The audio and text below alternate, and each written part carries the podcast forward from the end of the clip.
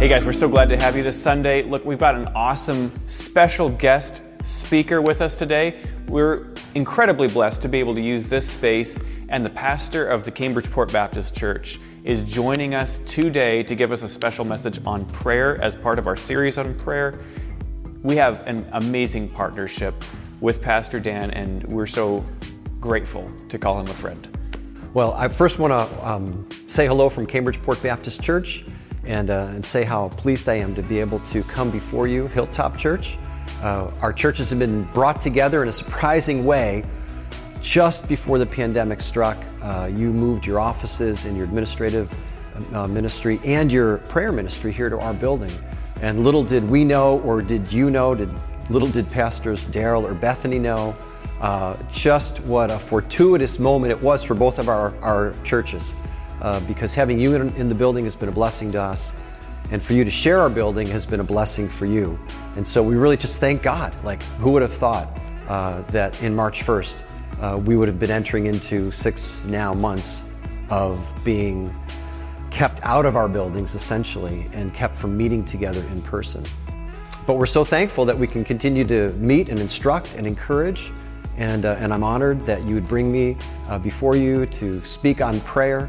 And I, I especially want to uh, say it's been a pleasure for me to get to know a little bit better uh, Pastors Daryl and Bethany and Will, uh, those who I've known the best from Hilltop and from, and from J-Hop. So thank you all so very much. And so today I'm going to speak to you on prayer, um, part of a series on prayer, and I'm glad to share uh, some of the things God has been teaching me. A couple years ago, three years ago, my uh, second oldest daughter, who is very much into fitness, uh, suggested that I change my exercise routines. For a number of years, I had been using exercise machines, which exercise your large muscles, but they're not really, uh, they don't give you any strength. And so she suggested that I do uh, strength training. And she sent me to a personal trainer, and I had four lessons with a personal trainer.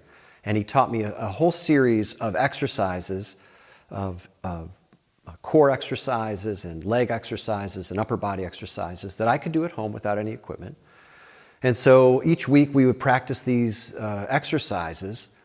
And at the end of the four weeks, I felt like I kind of understood the routine. And then I felt like I had to ask him the question that I was afraid to ask him. And my question was, how often do I need to do these exercises? And I was afraid he's going to tell me, well, you got to do this every day. Because I thought, there's no way I'm going to be able to do this every day. And he said, you really need to do it at least twice a week. And I thought, oh, it was such good news to me because I thought, I can do that. I can do it two, week, two days a week. And in fact, for three years, I've been doing that exercise routine more or less twice a week. Uh, and I mention that to you because sometimes you, you'll hear a teaching or, uh, or you receive something from someone and you feel like it's so far above you, you can never do it. Uh, it's just too much of a stretch. And I'm hoping today that the words I encourage you with, uh, you find actually within that uh, arena where you feel like you can do this. You could add this to your life if it's not already there. And it's not going to be something that's beyond you. So let me take a moment and pray, and then I'll turn our attention to Scripture. So, Father, we give you thanks. We are so very grateful, Father, for your encouragement through your word and by the power of the Holy Spirit. Father, that we are not by any means on our own. In fact, we are a people that you have called to yourself and that you yourself have taken under your wing, that you can lead us into a life in which we honor you and please you. So we thank you, Father, and we thank you for the privilege of prayer, that the way has been opened before the throne of your grace through Jesus, and that you eagerly invite us to come, to come, to come, to be in your presence, to let our prayers, requests, petitions be known to you. Father, that you could bring glory to yourself through us in answer to our prayers. What a great, what a great thing it is. So we commit ourselves to you today, Father, in Jesus' name. Well, the passage I want to turn your attention to is in the book of Colossians, chapter 4. So I'll give you just a moment to open your Bibles up uh, before I read it. Uh, Colossians, of course, is one of the cities that the Apostle Paul uh, wrote to, uh, his letters being so uh, beneficial to the church over all these many millennium and, uh, and how grateful we are, right, that they continue to be words of life to us and words of great encouragement. And the Apostle Paul himself, you know, his own story in life, uh, strengthen us and, uh, and give us good direction and leadership. Well, the Apostle Paul, in speaking to the Colossian church, gave them these words near the end of the letter. And this is chapter 4, verses 2 through 6. He said, Devote yourselves to prayer, being watchful and thankful. And pray for us, too, that God may open a door for our message, so that we may proclaim the mystery of Christ, for which I am in chains. Pray that I may proclaim it clearly as I should. Be wise in the way you act toward outsiders. Make the most of every opportunity. Let your conversation be always full of grace, seasoned with salt, so that you may know how to answer everyone. When you uh, consider this, these instructions that Paul gives to the church, uh, it's pretty easy to sum them up. I mean, this isn't, uh, it's not difficult to understand. Uh, what he's basically saying, if you simply restated it in your own words, is he's calling them to, pray, and to pray particularly that God would give them opportunities to speak about Jesus, uh, to make known the mystery, he says, of Christ. And then he asks, he says, Well, pray for me too. You know, he says, Pray for me too, uh, that I could proclaim this mystery clearly. And so Paul gives them instructions to be praying and then being watchful and thankful to see how God will answer their prayers that they might represent God to this world, telling others about Christ. Uh, he calls it the mystery of Christ, and of course, in Ephesians, he explains the mystery of Christ is that God's uniting Jew and Gentile together into one family. But the Jew Gentile merger is part of a much larger story, right, that begins much earlier in the Bible. And the reason that God, that, that Paul is instructing them to be prayerful about this is because God is making himself known through his people. Uh, what this paragraph describes, I want to give you a word for it that I ran into this summer. It's a, a makeup word, and it's the word prayparation. Uh, it's taking the word pray and preparation and mashing them together and making up our own word. I heard it from somebody else, and I absolutely love it uh, because it's an idea or concept that's inherent in Scripture. And here it is. Paul's giving us this a, a very tight description of pray, prayparation, of praying that God would open doors for us, of praying that we would be good communicators of the message, of praying that we would be uh, attentive to opportunities, to see what God's doing around us, to be able to then enter into those opportunities and represent Him to the world. And I actually want to take just a moment and think for you, well, why? You know, why, why, why is this on us? Why are we needing to do this? And of course, the entire story of Scripture is that God uses his people to make himself known. Because as the story of the Bible unfolds, we find that the deception planted in Adam and Eve's, mind about who God is and about God's character takes root and bears fruit in the story. And we find humanity becomes very confused about who God is. And by the time we're deep into, we're in, into the later patriarchal period, and uh, in Genesis, like 9 and 10 and 11, and Noah and the flood, and all of those things, we've got a, the Tower of Babel, and people are thinking um, that, that God can be met and manipulated by our offerings.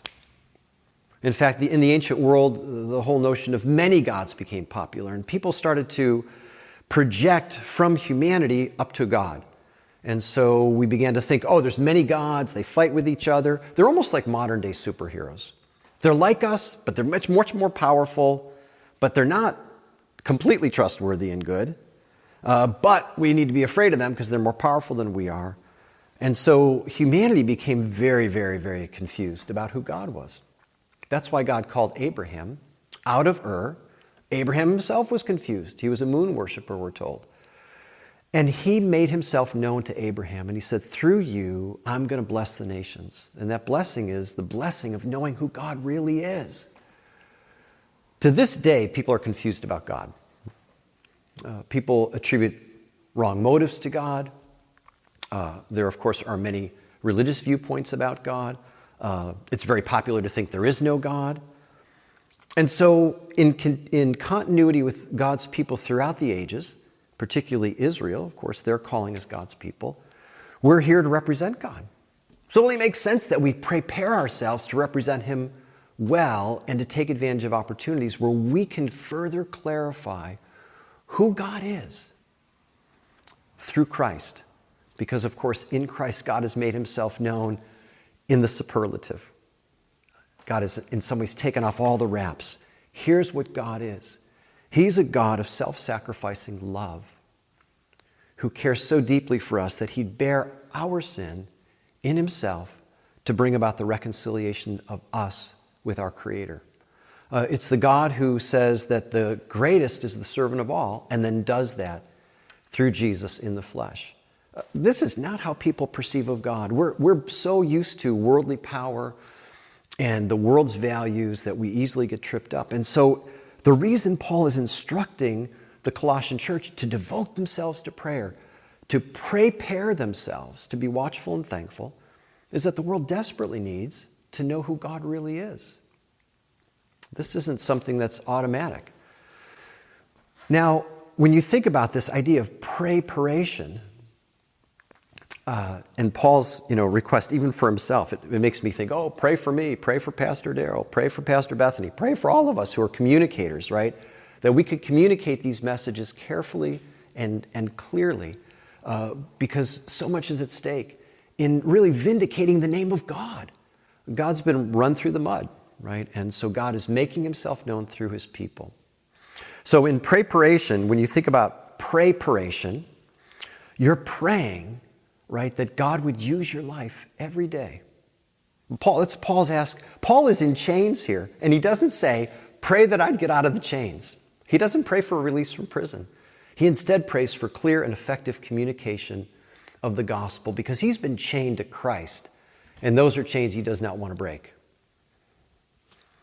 Sometimes we may lose sight of, right, the, the call in our lives to, to represent God and be God's people. Sometimes we make the mistake of thinking that the Christian message is more about us going to heaven, but really the storyline of the Bible is about God coming to earth. When you get to the end of Revelation, God's here with us. That is heaven, right? It's the new creation. It's God present with us without any obstruction. And so we're God's chosen people by which we bring God, in a sense, to earth. We are preparing the way of the Lord. We're like John the Baptist. So we need to be a people who are prepared for every day. Now, when I mentioned my, the exercising, uh, that I felt like, oh, I was relieved because it was possible. This message I'm preaching you today, I preached six or seven weeks ago to my church. I'm still learning it myself.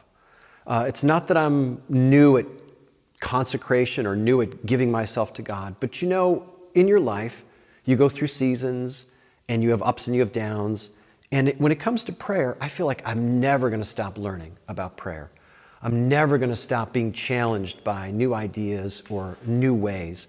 And I'm never going to stop being challenged by the need to discipline myself and to continue to kind of allow God to help me focus my life on that which is most important.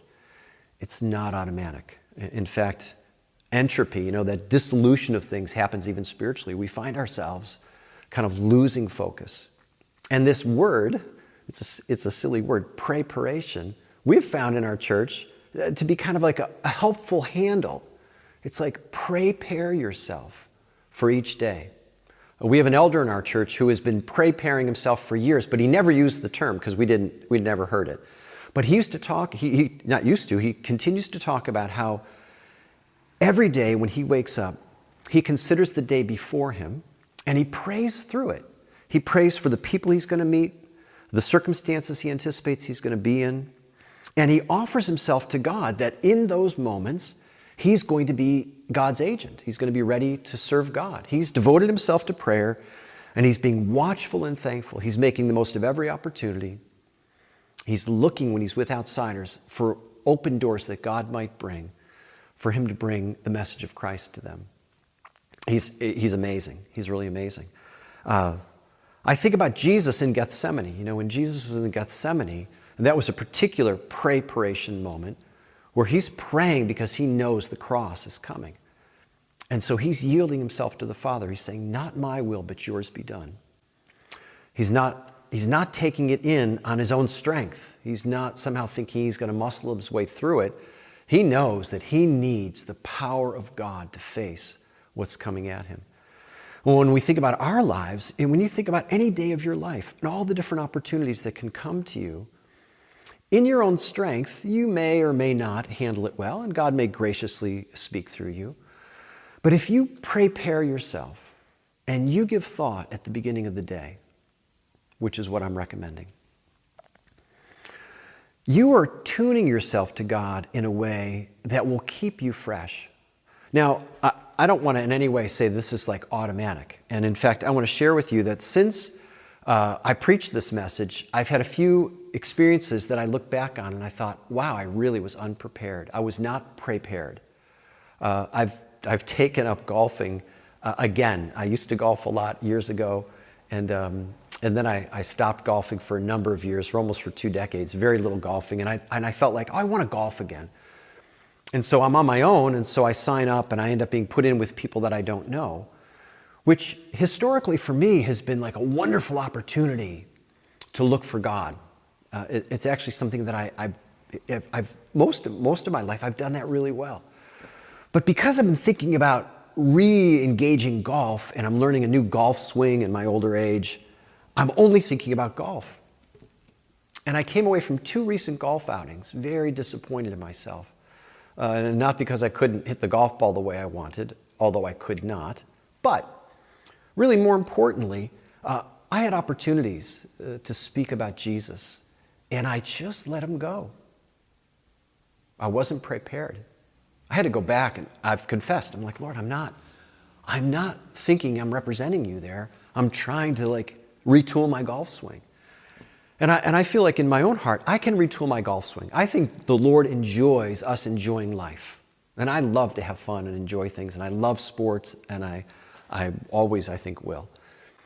But I'm capable of retooling my golf swing and being prepared to represent the Lord in these in between moments on a golf course as you walk down a fairway, as you stand over a putt, as you have the little banter that you occur while waiting for the, at the next tee box. I can do that. And, uh, but I didn't. I didn't. And so those opportunities just slipped on by. And I felt rebuked in my spirit about it like, oh, that, that's not why I'm here. That is, that's not why I'm here on earth right now. I'm here on earth, yes, enjoying life. I have to work, I have to eat, I have to have fun, uh, but I am here primarily to represent God to a world that does not know who He is. Uh, one of the golfers used God's name in vain. And I did say, I said, don't, he knew I was a pastor. I said, don't, don't do that. He's like, oh, yeah, I don't do that. But that's all I did. I thought, well, I could have done much better than that. I could have actually asked him, uh, You said those words. Do you actually think much about God? Is, is God on your mind? Uh, the gentleman was like me in his 60s.